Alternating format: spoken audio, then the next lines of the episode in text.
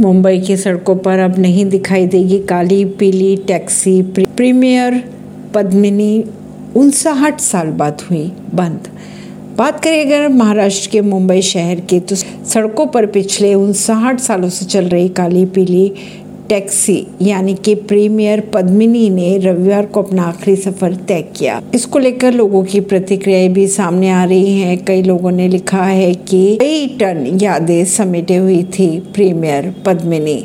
अच्छे समय के लिए धन्यवाद भी किया प्रीमियर पद्मिनी का।